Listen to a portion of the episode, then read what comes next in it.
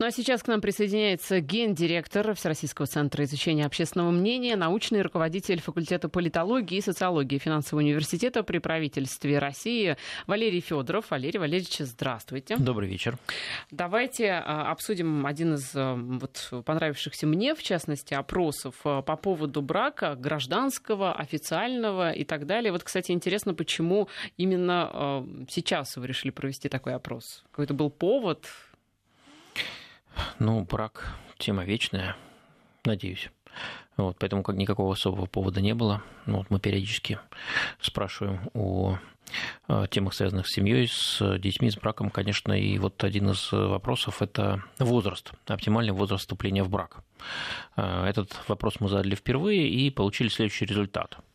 По мнению большинства россиян, женщине оптимально вступать в брак в 23 года – а вот мужчина должен быть постарше.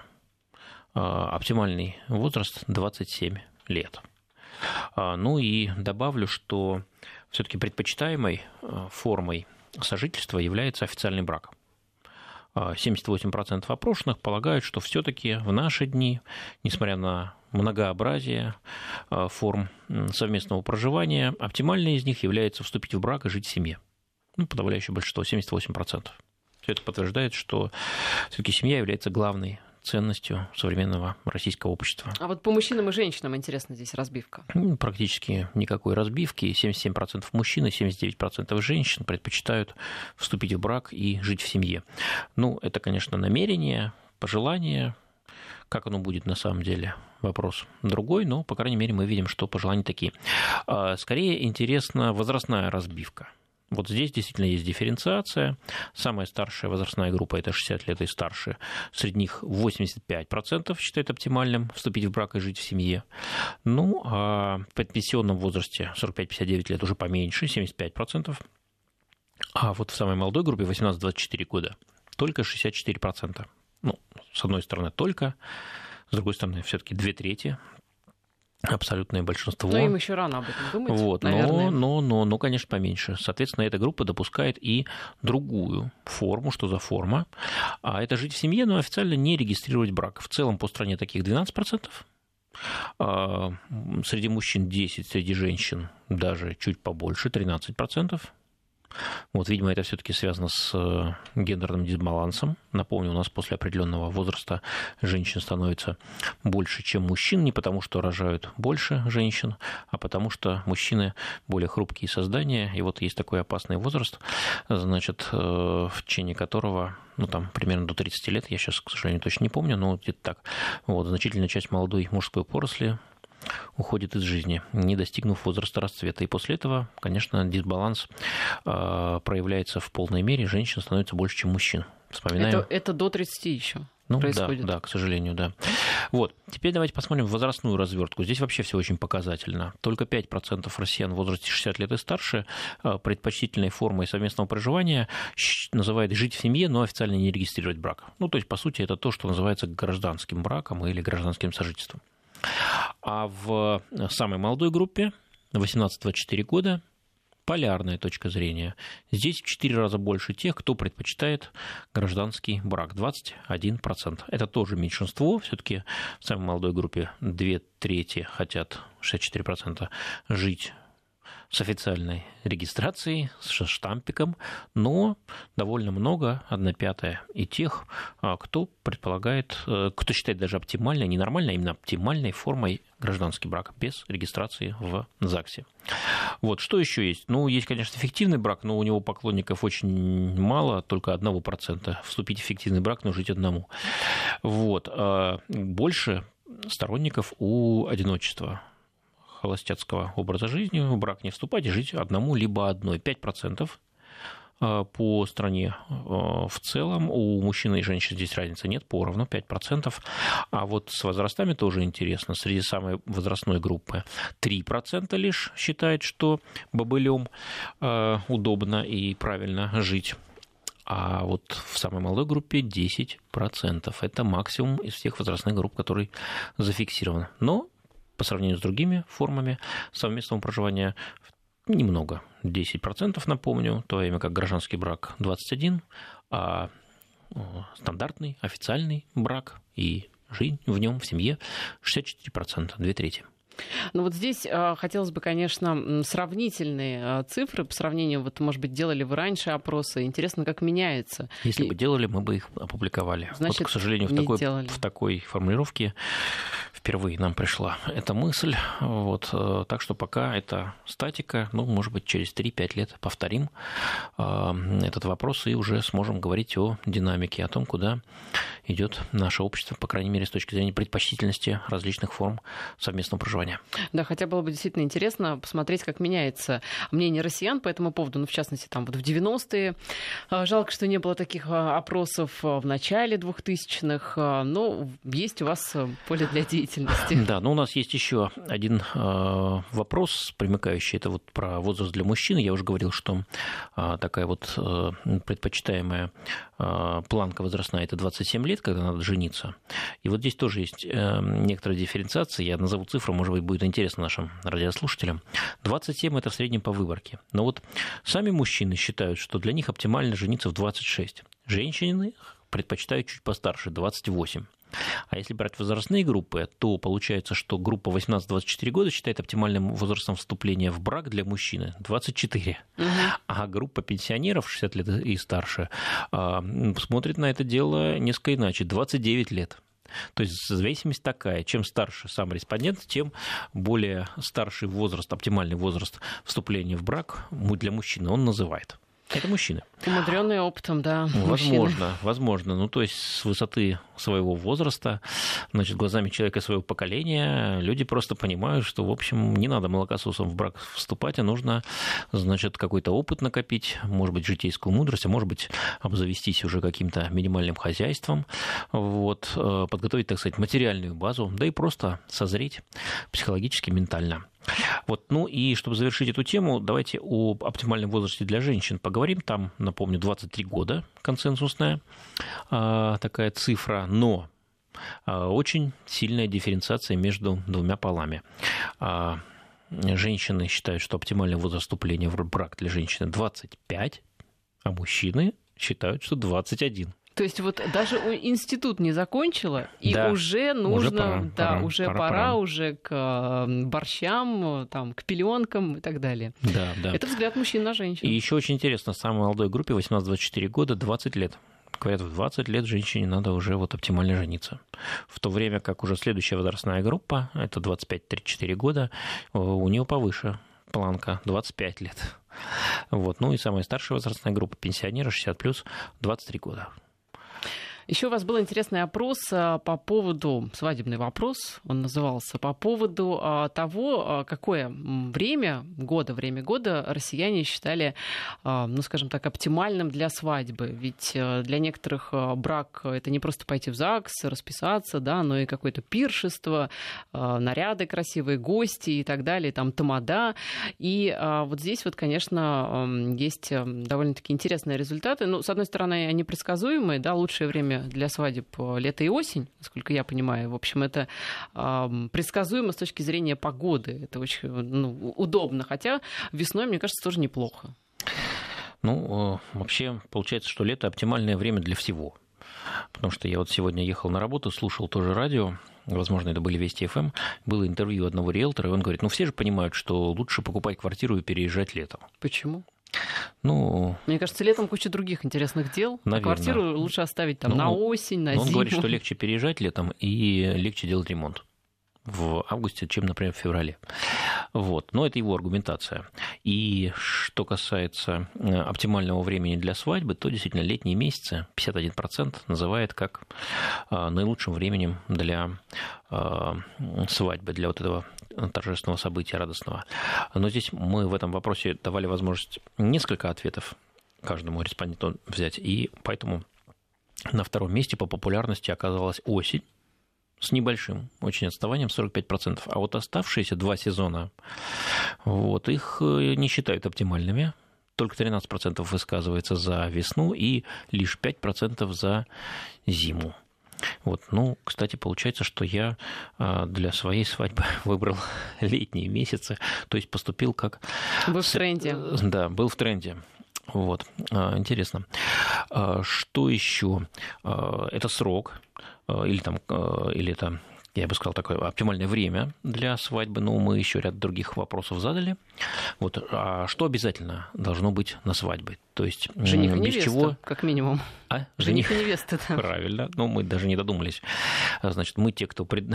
придумали, формулировали вопросы и варианты ответа. У нас, а, так сказать, не возникло даже мысли, что свадьба может быть без жениха или без невесты, или без обоих. Вот поэтому посыпаем голову пеплом. В следующий раз будем, а, значит, и такой вариант предлагать. Да, но пока, а, значит, оперируем только теми картами, что на руках. Поэтому следующие варианты мы предложили.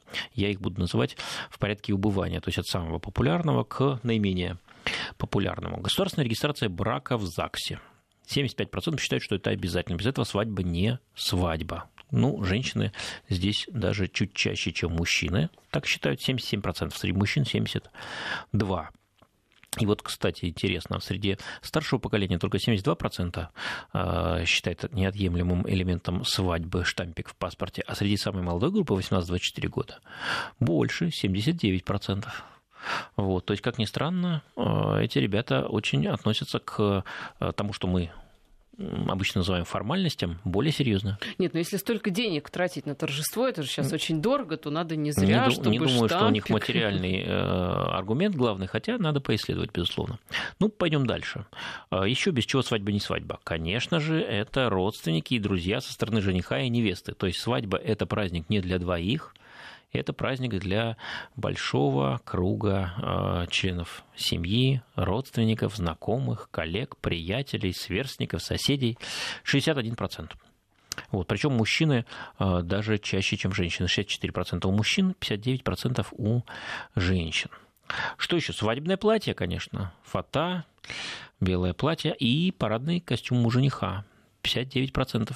В общем, в джинсах, значит, или в шортах свадьба – это не свадьба. Так считают 59% опрошенных россиян. Опять берем э, самую молодую группу 18-24 года. Здесь даже 69%. На 10% а, больше, чем в среднем по выборке э, тех, кто считает, что это обязательный атрибут свадьбы, и не надо им ни в коем случае манкировать. Вот. Ну, а средний возраст 35-44 года, люди уже опытные, жизнью побитые. Да, можно в джинсах. Вот, да, среди них только 56% полагает, что а, значит, нужен обязательно парадный костюм и свадебное платье. Тоже большинство, но поменьше. То есть не такие они здесь экстремалы, не такие пуристы, формалисты, как самое молодое подрастающее поколение. Что еще? Ну, конечно, это свадебный стол, застолье праздничное для молодошонов и гостей, и дома, в ресторане или в другом месте, но важно, что оно должно быть 56%, так считают. А, что еще? Прогулка, и фотографирование. Вот обывательское искусство фотографии, так сказать, остается для нас важнейшим из искусств, существенно важнее, чем кино, ТВ и живопись разнообразная. 47% считают, без этого свадьба не свадьба. Ну, свадебный торт, сладкая составляющая праздника, тоже 47%. Подарки гостей молодоженам 46%. О, тамада. Дальше хорошая новость для представителей этой профессии. Тамада, развлекающий на свадьбе шутками и конкурсами, 43% полагают, что а, без этого свадьба не свадьба. А, выкуп невесты.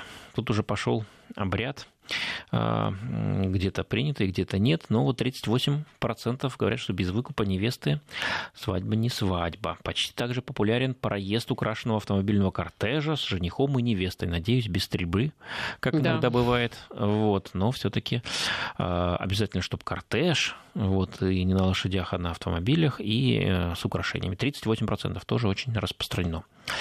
Так, праздничная дискотека или попросту танцы. 34%. Я говорил, что пойдем по убыванию, так что каждая последующая опция, она менее популярна. А, церковное венчание или другая соответствующая религиозная церемония. 31%. Почти треть полагает, что без этого уже свадьба не свадьба. Ну, это большая цифра. Большая цифра. Угу. А, праздничный фейерверк 20% каждый пятый считает это неотъемлемым атрибутом свадьбы. А, на этом основные атрибуты вроде бы закончились, но еще раз мы могли что-то не предусмотреть и просто не предложить такой вариант ответа респондентам. Соответственно, а, если кто-то посчитает, что мы что-то упустили, пишите нам на сайт и и Тамаде тоже. Тамада тоже, я думаю, учтет Тамаде, я думаю, уже писать не надо, потому что тамада уже в шоколаде. Да. Без тамады уже никак. Э, и это тот, кто изберет эту профессию, а, вот, или хотя бы к хобби, э, без куска хлеба с маслом точно не останется. Так говорят а, свежие опросы То общественного есть получается, мнения. что каждая вторая свадьба – это свадьба с тамадой? Ну, получается, что каждая вторая свадьба должна быть с тамадой, а если она без тамады, то как минимум часть пришедших на свадьбу посчитает, что свадьба какая-то не настоящая, как в том кино. Свадьба не настоящая. Вы знаете, для меня вот удивительно, что фотографирование а, примерно такую же важность имеет, как свадебный торт. Вот мне кажется, свадебный торт, ну, это такая традиция. А фотографирование, ну, как бы, ну, есть, ну, нет. Ну, как бы вот это уже такое, мне кажется. Народ вас не поддерживает. Вот, народ меня не поддерживает. Вы в меньшинстве. Я напоминаю, что Валерий Федоров, гендиректор в ЦИОМ у нас в студии. Сейчас новости, и мы вернемся в эфир. Гендиректор в ЦИОМ, научный руководитель факультета политологии и социологии финансового университета при правительстве России Валерий Федоров у нас в студии. Вот нам пишут по поводу гражданских браков. Гражданская теща. Это же ужас в Кубе. Вот видите, на, как далеко не может, верю. да, не верю. как далеко может зайти фантазия. Ну что, у нас, э, вернее, у вас э, есть опрос, э, который касается Кирилла Серебренникова. Что интересного вам удалось выяснить? Ну, Кирилл Серебренников известен в той или иной степени уже почти каждому третьему из наших сограждан. Причем эта известность резко выросла, фактически удвоилась после его задержания правоохранительными органами и освещения этого факта в масс-медиа и обсуждения в интернете. А, конечно, у Серебренникова существовала и существует его немаленькая аудитория как режиссера, те, кто знают его как театрального деятеля в первую очередь, ну и отчасти кинодеятеля. Но теперь получается, что и театралы, и значительная часть не театралов с интересом и вниманием следит за развитием этого дела. Останется ли этот интерес таким вот длительным или, как сейчас все только об этом говорят, а завтра логике скандала все забудут об этом. Но это зависит от динамики развития а, дела, от того, какая информация будет а, становиться достоянием общественности. Поэтому прогнозировать здесь не будем, а будем называть цифры, которые мы получили в результате совершенно свежего опроса, проведенного а, в ЦИОМом 25-27 августа, то есть вот буквально два дня назад. Итак, 59% опрошенных впервые услышали даже имя Кирилла Серебренникова от наших интервьюеров. 13% сказали, что слышали только имя, Ничего они больше не знают. А Еще 2% затруднились ответить. Ну вот все оставшиеся что-то о нем могли сказать. Что? 13% сказали, что это режиссер. 8% а знают, что его арестовали за растрату а, большого количества миллионов рублей. Ну, кроме того, есть э, его так сказать, определение как директора либо режиссера Гоголь-центра, продюсера, актера, деятеля культуры и так далее. Но сейчас мы видим, тем не менее, что почти поровну его известность, а, так сказать, э, делится между его театральной активностью и вот этой криминальной историей, которая, впрочем, с театральной активностью, насколько я понимаю, тоже связана. Примечательно, что 1% считает, что это политик. Да, ну, совсем немного. Э, итак, э, значит, видели ли э, россияне его кинофильмы, театральные постановки или нет? 14% сказали нам, что да, хотя бы одну такого рода постановку, либо фильм видели. Это, конечно, немало. Напомню, что мы опрашиваем взрослое население России в возрасте 18 лет и старше, а это порядка 112 миллионов человек. Соответственно, 14% от них это вот полтора десятка миллионов человек на страну. Угу. Конечно, не буду а, говорить, э, так сказать, подписываться и гарантировать, что именно действительно 15 миллионов смотрели его постановки. Наверное, это все-таки многовато. Вот, но, тем не менее, э, нам ответили вот так. Значит, даже часть тех, кто не смотрела, сочли правильным, а, видимо, чтобы свое реноме укрепить в, в так сказать, в диалоге, в дискуссии с интервьюером, которого они видели первый и, скорее всего, последний раз в жизни. Вот, тем не менее, посчитали, что важно отметить, да, что-то такое я видел, видел, смотрел, слушал. Вот, кстати, в Москве и Санкт-Петербурге, в двух столицах, а, административной и культурной, 31% нам сказал, Каждый что... третий. Да, вот это, конечно, зашкаливающая угу. цифра. Ну, думаю, сам Серебренников порадуется, когда э, узнает эти результаты. Э, ну, опять-таки, моя скептическая мнение состоит в том, что все-таки реально их гораздо меньше. Да, вот мне кажется так же, да. Но, с другой стороны, это неплохо говорит о театре. Получается, что быть театралом хотя бы на словах сейчас это престижно, вот, э, и уж точно престижнее, чем раньше. Так, 72% тем не менее россиян э, не видели, не слушали, не смотрели э, ни одну из пьес, постановок фильмов Кирилла Серебренникова. А, ну и последний вопрос, связанный с ним, собственно говоря, об информационном поводе, без которого вряд ли мы столько внимания уделили бы этому, безусловно, талантливому, хотя и очень спорному деятелю ну, творчество, культуры. оно всегда спорно. Не всегда, но чаще всего. Особенно для тех, кто сознательно бросает вызов раздает пощечины общественному мнению и, так сказать, работает на эпатаже. Кирилл Серебренников, конечно, яркий представитель именно такого, такой генерации. Так вот, а знают ли люди о том, что его арестовали? И арестовали по обвинению в хищении 68 миллионов рублей выделенных государством его компания «Седьмая студия». 12% хорошо об этом знают, еще 50%, огромная цифра, что-то слышали, но подробности не знают, 37% впервые узнали об этом от наших интервьюеров.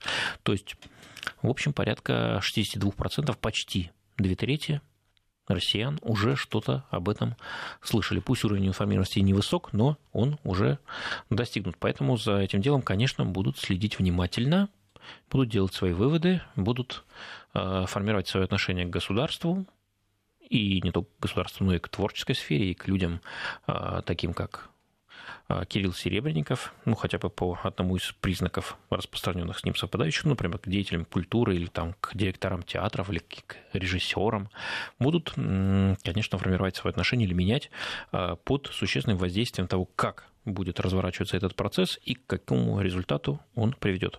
Будет Серебренников оправдан или признан виновным, получит срок или будет освобожден. В общем, все это будет в фокусе внимания значительной части а, российской общественности и, конечно же, общественности театральной на протяжении всего времени этого процесса. Это уже следует из результатов нашего свежего исследования. Ну, это и хорошо, наверное, что интересуется а, жизнью а, разной, да, и такой судебной. Что по такому поводу? Да. Ну, а что делать? А, Еще один опрос, который касается а, сотовых операторов, ну, в частности, роуминга по России, который вроде бы как хотели отменять, ну, хотели, хотела Федеральная антимонопольная служба, сотовые операторы не хотели. И интересно, что вообще думают по этому поводу россияне, и как часто, главное, им ну, приходится пользоваться этим самым роумингом по России. Ну, вот наш опрос, э, поводом для которого э, стало постановление Федеральной антимонопольной службы о том, что российские сотовые операторы должны отменить внутрироссийский роуминг. Было несколько недель назад такое достаточно жесткое постановление, но оно пока не выполнено. Операторы так сказать, нашли какие-то аргументы против, и, соответственно, идет сейчас дискуссия. Так вот, наш опрос показал, что 54% опрошенных россиян, владеющих сотовых, сотовыми телефонами, а это, как мы понимаем, практически все потому что у нас сотовых телефонов существенно больше, чем людей. Вот. И, так сказать, исключением является человек, не владеющий сотовым телефоном, в то время как человек, владеющий больше, чем одним сотовым телефоном, уже не является исключением. Да?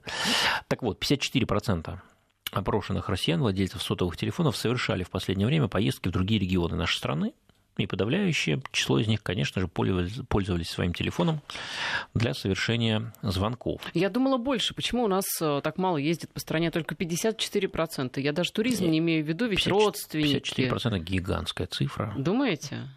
Знаю. А родственники, как же, вот нужно же съездить к бабушке, к родителям, там еще куда-то. Ездят. Ездят. Не у всех есть родственники. Понятно. Да. Не у всех есть желание их видеть. Не, не знаю, все, мне не кажется, всех есть печально, что половина населения нашей страны вообще не выезжает за пределы своего Раньше региона. Раньше было меньше. Угу. Так что не все так плохо. Но есть еще один аспект. Э, можно, не выезжая за пределы родного региона, тем не менее звонить в другой регион. И больше трети опрошенных россиян э, так поступают. Вот поэтому тема роуминга, э, в общем, она не какая-то там узкоспециальная, о которой люди ничего не знают, не хотят говорить. Нет, это тема э, актуальная и понятная э, больше, чем половине россиян. Поэтому мы задали вопрос, Вообще, надо его отменять или нет? То есть, кто прав в этом споре? Сотовые операторы, которые находят аргументы против отмены роуминга, платы за, точнее, отмены платы за роуминг, или же прав, права э, Федеральная антимонопольная служба, которая говорит, что надо с этим заканчивать. Извините, там в Европе уже отменили евро, внутриевропейский роуминг, а это там союз государства, у нас единое государство, и тем не менее роуминг существует. Ну, там есть и другие, конечно, аргументы. Так вот, значит, как же нужно поступить? А, только 16% опрошенных, как следует из нашего свежего опроса, а, считают, что э, повышенная плата, которую сотовые операторы взимают за звонки в роуминге, то есть другой телефон, является справедливой. 16%. А 79%, то есть 4 пятых, полагают, что это несправедливая трата, и, соответственно, ее надо отменить. Так что симпатии россиян, как мы видим, на стороне ФАС, Федеральной антимонопольной службы. Ну, а как будет разворачиваться событие, это, наверное, зависит не от россиян вот, в основном, а зависит от исхода переговоров. Здесь э, интересно распределение именно по э, людям с достатком, с хорошим, с не очень хорошим. Да, как... С достатком и без достатка. Да, как они оценивают. Ну, оно как раз очень предсказуемо. Среди тех, кто оценивает свое материальное положение, ну, свою, своей семьи как плохое или очень плохое, 84% э, считают плату за роуминг несправедливой. Среди тех, кто на другом полюсе, ну, не богатство, конечно, потому что по-настоящему богатых людей мы опросить возможности не имеем. Вот, они, как правило, наших интерьеров в дома своих не пускают, и трубки э, значит, стационарных телефонов тоже не берут, поэтому достижимость тут очень невысока, поэтому вот э, противоположный полюс для тех, кого мы опрашиваем, это, конечно, не богатые люди, а ну, э, люди, которые оценивают материальное положение своей семьи как хорошее или очень хорошее, но это, конечно, не богатство. И вот, тем не менее, а, из них 67% а, полагают, что плата за роуминг несправедлива. То есть тоже большинство, то есть тоже две трети, но поменьше, чем среди самых бедных. И понятно почему. Потому что расходы на повышенную, так сказать, тарифы в роуминге для них менее чувствительны, чем для тех, кто считает каждую копейку и в этой связи оценивает материальное положение своей, свое и своих семей как плохое либо очень плохое. Здесь еще э, примечательно, что мобильные телефоны в, сейчас да, есть у 97% э, ваших респондентов, а всего лишь 15 лет назад, в 2002 только 5% населения имели мобильные телефоны какой скачок огромный. У нас, Прогресс налицо. Да, погода и продолжим. Гендиректор ВЦИОМ Валерий Федоров у нас в студии. И есть еще интересный вопрос, э, опрос, э, который касается алкоголя и э, что пьют, как пьют, с кем, много ли, мало ли. Да, ну на все вопросы мы, конечно, ответов не получили, но кое-какие а, интересные цифры можем рассказать. Употребляете вы алкоголь, ли вы алкогольные напитки, если да, то как часто? Этот вопрос мы задаем, начиная с 2009 года в этой формулировке. И а, главное, самая интересная динамика идет по следующему варианту ответа. Не употребляю алкогольных напитков вообще. В 2009 году каждый четвертый, 25% такой вариант выбрал в 2011 году, спустя два года, 29%, и сегодня, в 2017 году, спустя 8 а, лет после первого опроса, уже 39%. Прям страна трезвенников? Э, я бы сказал так, страна трезвеет, потому что все-таки 39% взрослые, э, взрослого населения – это не большинство, но это существенно больше, чем 25% 8 лет назад. Так это рост значимый, да. да. Если отвечали честно. Э, ну, э, соглашусь, безусловно. Вот, но даже если отвечали не все честно, то мы видим, что э, трезвость становится такой социальной нормой. То есть никто же никаких санкций не применит, не применит к респонденту, если он скажет «да, пью» или «нет, не пью». И человек сам решает, что говорить. Правду или ложь, или лукавить лишь отчасти. И вот как он определяет, что говорить? Тут много эту тему исследовали наши коллеги в России и за рубежом. И а, главный вывод такой, что когда человек лукавит, он, так сказать, немножко химичит, но в ту сторону, которую он считает более правильной, угу. более нормальной для данного периода времени, для данного общества. Вот, для данной социальной группы. И получается даже по этим цифрам, что если лукавят тут, ну, конечно, лукавят кто-то, вот, вопрос лишь, сколько их, да, этих лукавящих, вот, но даже если лукавят, то получается, что сегодня более престижно, более правильно, более нормально не употреблять алкогольных напитков вообще или почти вообще, чем 7, 8, 9, 10 лет назад. И это уже само по себе, кстати, очень хороший факт, обнадеживающий. Вот. Когда-то мы смеялись над э, там, лозунгом «трезвость – норма жизни».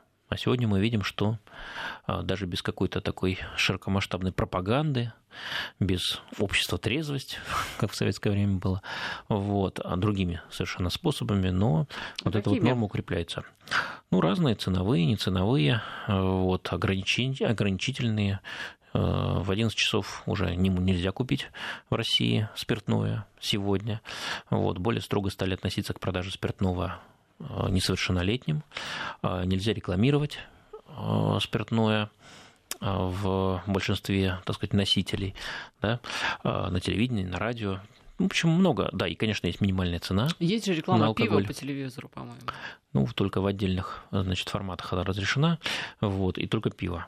Угу. Да. Все-таки Россия страна идет, не пивная. Рекламирует. И даже невинная. Россия все-таки страна водочная, и поэтому главный вектор борьбы, он идет, конечно, против водки. Итак, а, давайте посмотрим гендерный разрез. А, среди женщин, тех, кто говорит, что вообще не употребляет спиртных напитков, 47%, почти каждая вторая, и среди мужчин 29%. Ну, значимо меньше, и, наверное, это коррелирует с такими бытовыми ежедневными наблюдениями каждого из нас. А, что еще? Молодежь. Давайте посмотрим. Подрастающее поколение. Смотрите, очень интересная динамика. В группе 18-24 года 47% говорит, что не употребляет алкогольных напитков. Но в следующей по возрасту группе 25-34 года эта доля резко падает до 33%. Ну и дальше подрастает снова к пенсионному возрасту 60 лет и старше до 51%. То есть получается, что главные наши трезвенники сейчас это а, те, кому за 60. Здесь интересно, что самые пьющие это категория от 35 до 44 лет. Да, да у них вообще жизнь тяжелая. Жизнь непростая. Да. Максимум обязательств, уже минимум. Дети, жены, свободы. мужья, ипотеки, ипотеки и так далее. Кредиты. Да. Увы и ах. А что же, а что же пьют? Что же пьют? Ну, пьют, э, вот, кстати, тут хорошая новость. Э, чаще всего пьют вино, как следует из нашего опроса.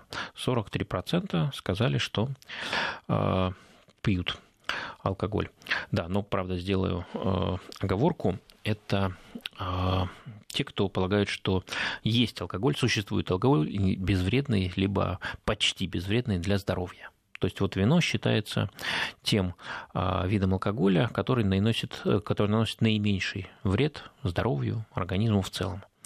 Вот, так что пить вино, по мнению половины опрошенных россиян, это почти безвредно. Ну, конечно, важна доза, вот, а также важна, важна закуска или без, но, э, тем не менее, шанс есть. Что касается пива, то только 16% говорят, что это безвредный алкоголь поэтому борцы с пивным алкоголизмом тоже могут уже праздновать успех.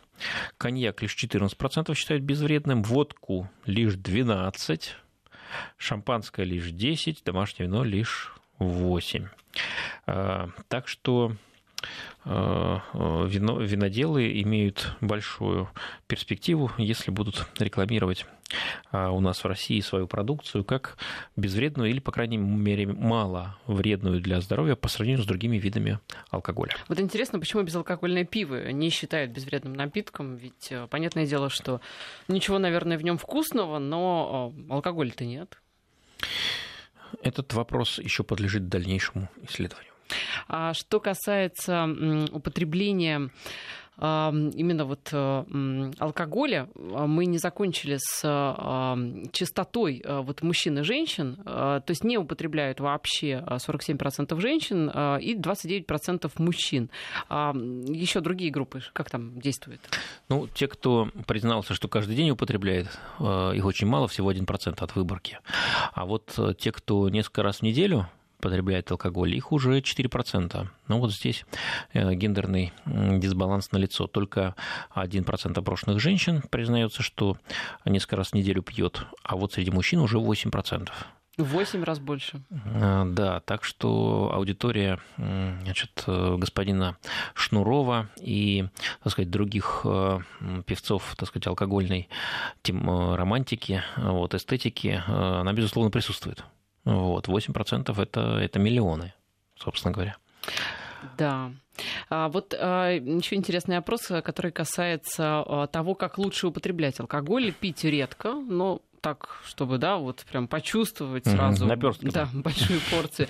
Либо пить, э, вот как то же самое вино, да, там некоторые даже врачи говорят, вот по чуть-чуть, но можно там чуть ли не каждый день. Ну, вы знаете, этот вопрос поставил в тупик россиян 58% затруднились. Они не поняли, как можно ответить. пить э, вообще да, а, мало. Ну, ну, видимо, не исчерпывается этими э, двумя вариантами пить редко, но сразу большую порцию или пить часто, но маленькими порциями. Видимо, спектр вариантов потребления ими не исчерпывается, видимо, что-то еще другое было. Вот. А может быть, вообще вопрос не стоит, сколько наливают, да, вот столько и пьют. Шутка, конечно. Так вот, 58% затруднились ответить. Из тех, что не затруднились, мы видим, что э, доминирует группа, э, полагающих, что пить часто, но маленькими порциями, это менее вредно, чем пить редко, но сразу метко, да, по полной программе. Вот. Э, таковых только 14%, вдвое меньше. Ну и, конечно, э, если брать возрастные разрезы и гендерные, то тут все а, предсказуемо. Да? Среди мужчин больше а, тех, кто выбрал хотя бы один из этих двух вариантов, меньше затруднившись ответить 52%. Среди женщин 61%, почти две трети встали в тупик. В общем, а, в любом случае, желаем вам здорового образа жизни. Ну, а с нами Пить сегодня... поменьше, да, в крайнем случае вино. Да, с нами сегодня был гендиректор ВЦИОМ Валерий Федоров.